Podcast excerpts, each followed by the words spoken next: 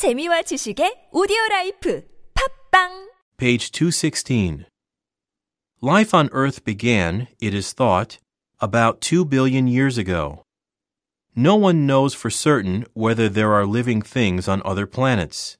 On the red planet, Mars, for example, or on any of the 10 million million planets like the Earth, which are now thought to be traveling round other stars which are like our Sun. It seems possible, even probable, that there are living beings, not unlike us maybe, on many of them.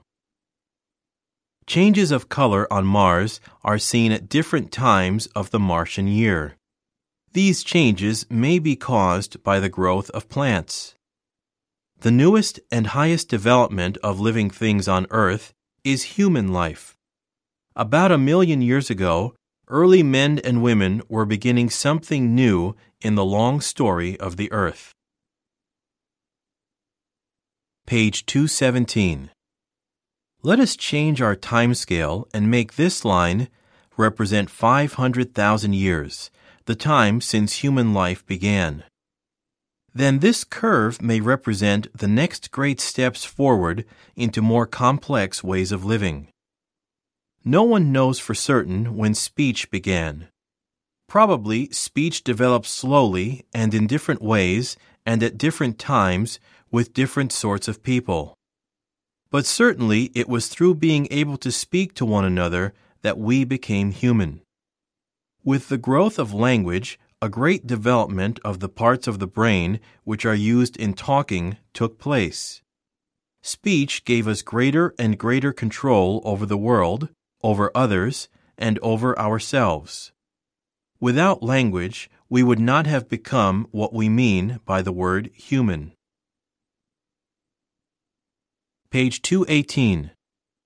Let us change our time scale again and make our line represent 10,000 years. The next great upward turn of our curve came some 2,500 years ago. In many different parts of the earth, people were discovering then their first full and clear ideas of themselves and of their world. In Greece, the great poem The Iliad, and Socrates and Plato. In Palestine, Amos, Hosea, and Isaiah.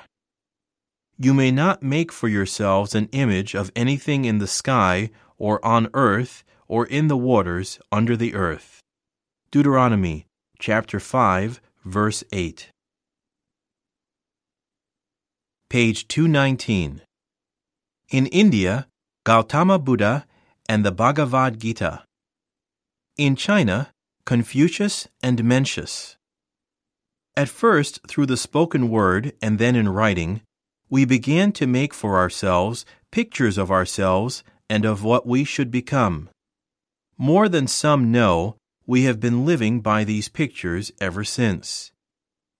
If you have read this book up to this point, you can easily read for yourself The Wrath of Achilles, Homer's Iliad, in simple English, The Republic of Plato, in simple English, and the books of Amos, Hosea, and Isaiah in The Bible in basic English.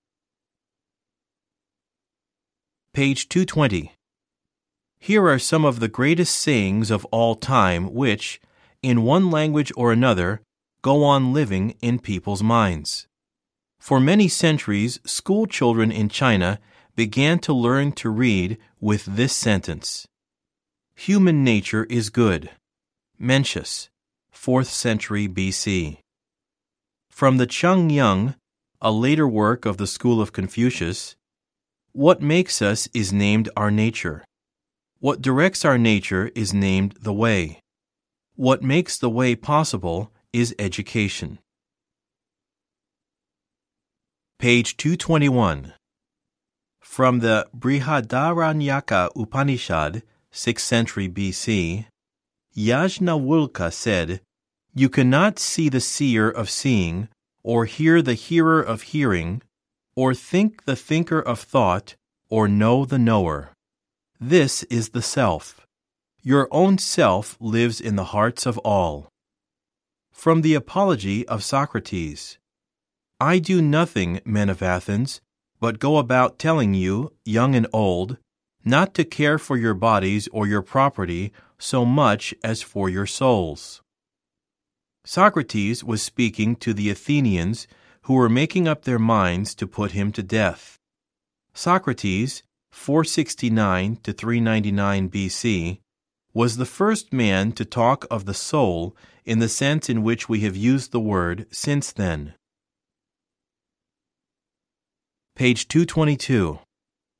At first, writing seems to have been chiefly a way of keeping records.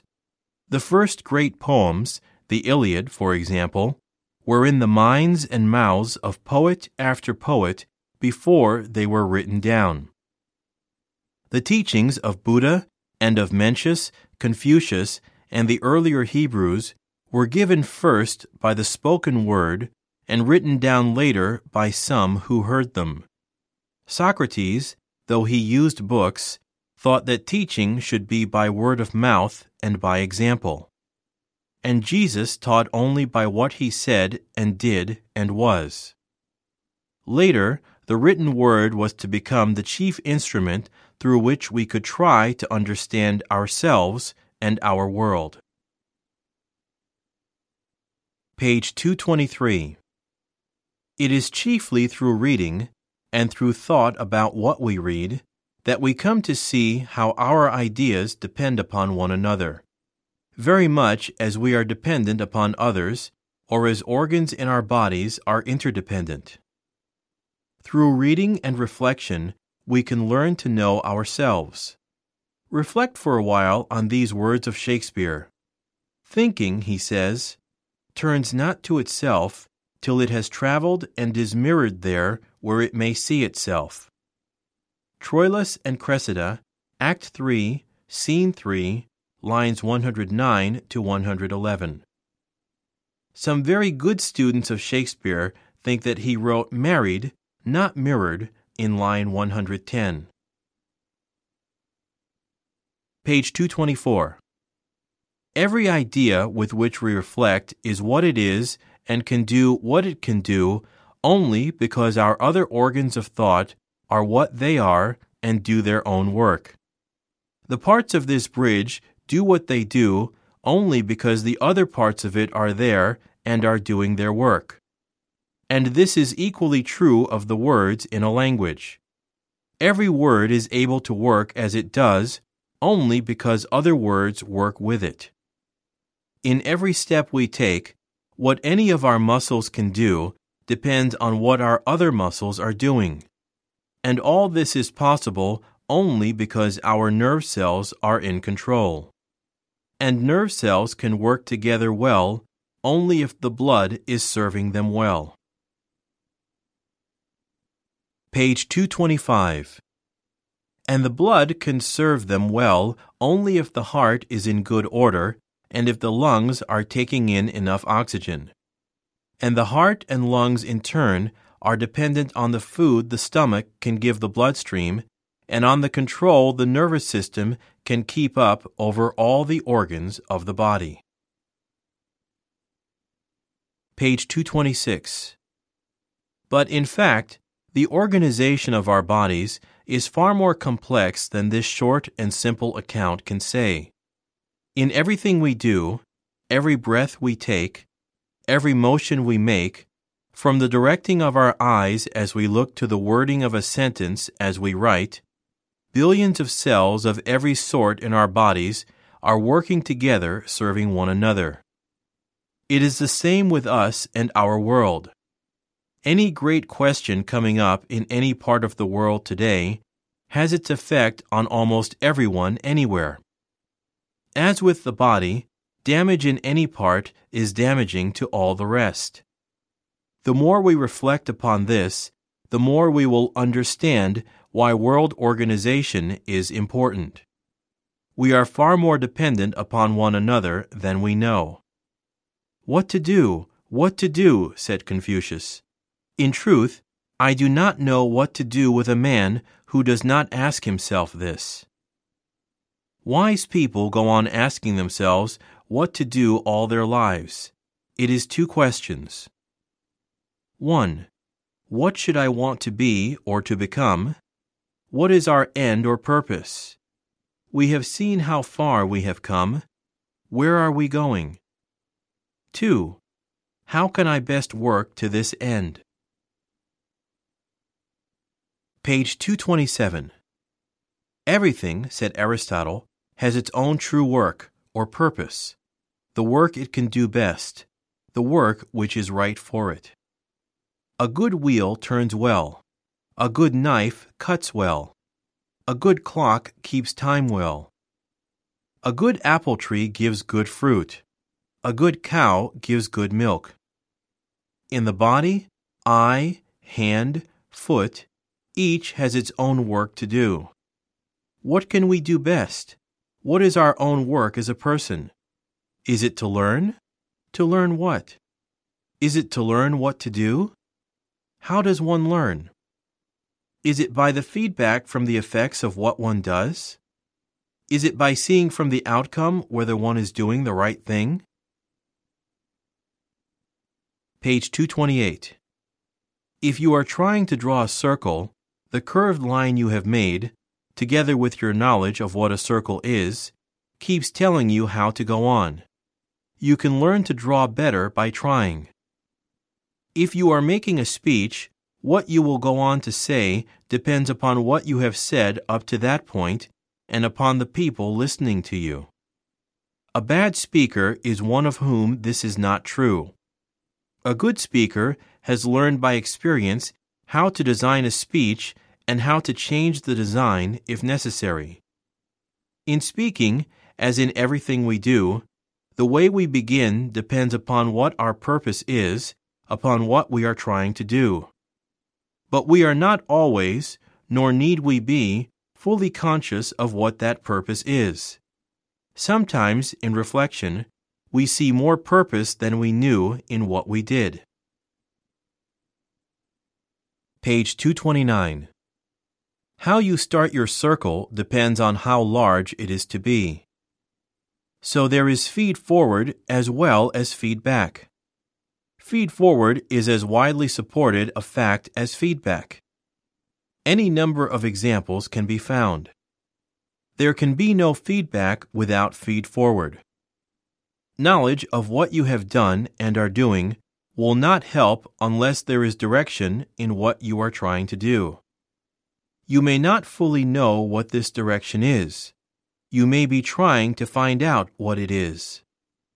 As the development of the microscope has increased our power to see, so the development of instruments of thought is increasing our power to design and direct and see what we are doing. Page 230. In every sentence you write, the feedback from the letters of any word you are writing, together with your knowledge of the spelling of the word, tells you which letter to write next. But feedback can do this only because you fed forward that word and no other as the word you would write. And in writing any sentence, feedback from the words you have written can tell you what to write next only because you fed forward that sentence. And you fed forward that sentence only because of a more general feed forward the purpose of the paragraph in which the sentence is to take part. And the paragraph too depends upon the chapter and the chapter on the book. General. What does this word mean? Each of these circles as they go out from you represents a more general idea than all that is within.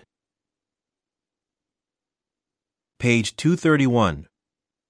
Every breath we take is controlled by feed forward and feed back. If you want to be heard at the back of the room, you take a deeper breath as you speak. And why do you want to be heard? What part does what you have to say take in your larger purposes? And in the larger purposes still in which you take part? Before life came up out of the sea, it seems probable that there was no free oxygen or carbon dioxide in what is now the air. The gases necessary for life on land were put into the air, scientists think, little by little by living things themselves. What overall purpose is there of which all our purposes are parts? Here is a rough copy of one of the greatest works of William Blake, 1757 to 1827. It represents design at work beginning to give order to the world. Page 232. John Amos Comenius, 1592 to 1670, was, so far as we know, the first man to use pictures in books written for beginning readers and for beginners in a second language. It was Latin. He was to have been the first head of Harvard College, where this book is being written, but could not come. Comenius began his reader, Orbis Pictus, with this picture. The teacher is saying, Come, boy, learn to be wise. And the boy asks, What does this mean, to be wise? The teacher answers, To understand rightly, to do rightly, and to speak out rightly all that is necessary. Page 233. The teacher gives the boy an answer, though he knows that no one can become wise all in a minute. All our lives through, we go on learning how to understand rightly, to do what is right, and to speak out at the right time. See the size of the question the boy is asking. In this book, we have not tried to give any answers, but only to bring together some of the more important ideas and facts needed if we are to ask ourselves what we should know and think and feel and desire and do. To have been wise is to have known, thought, felt, desired, and done as was best. But there are many different ways of knowing, thinking, feeling, desiring, and doing. Which are the best? That is the question. Our lives are our attempts to find an answer, and language is the most important of all our instruments for this purpose.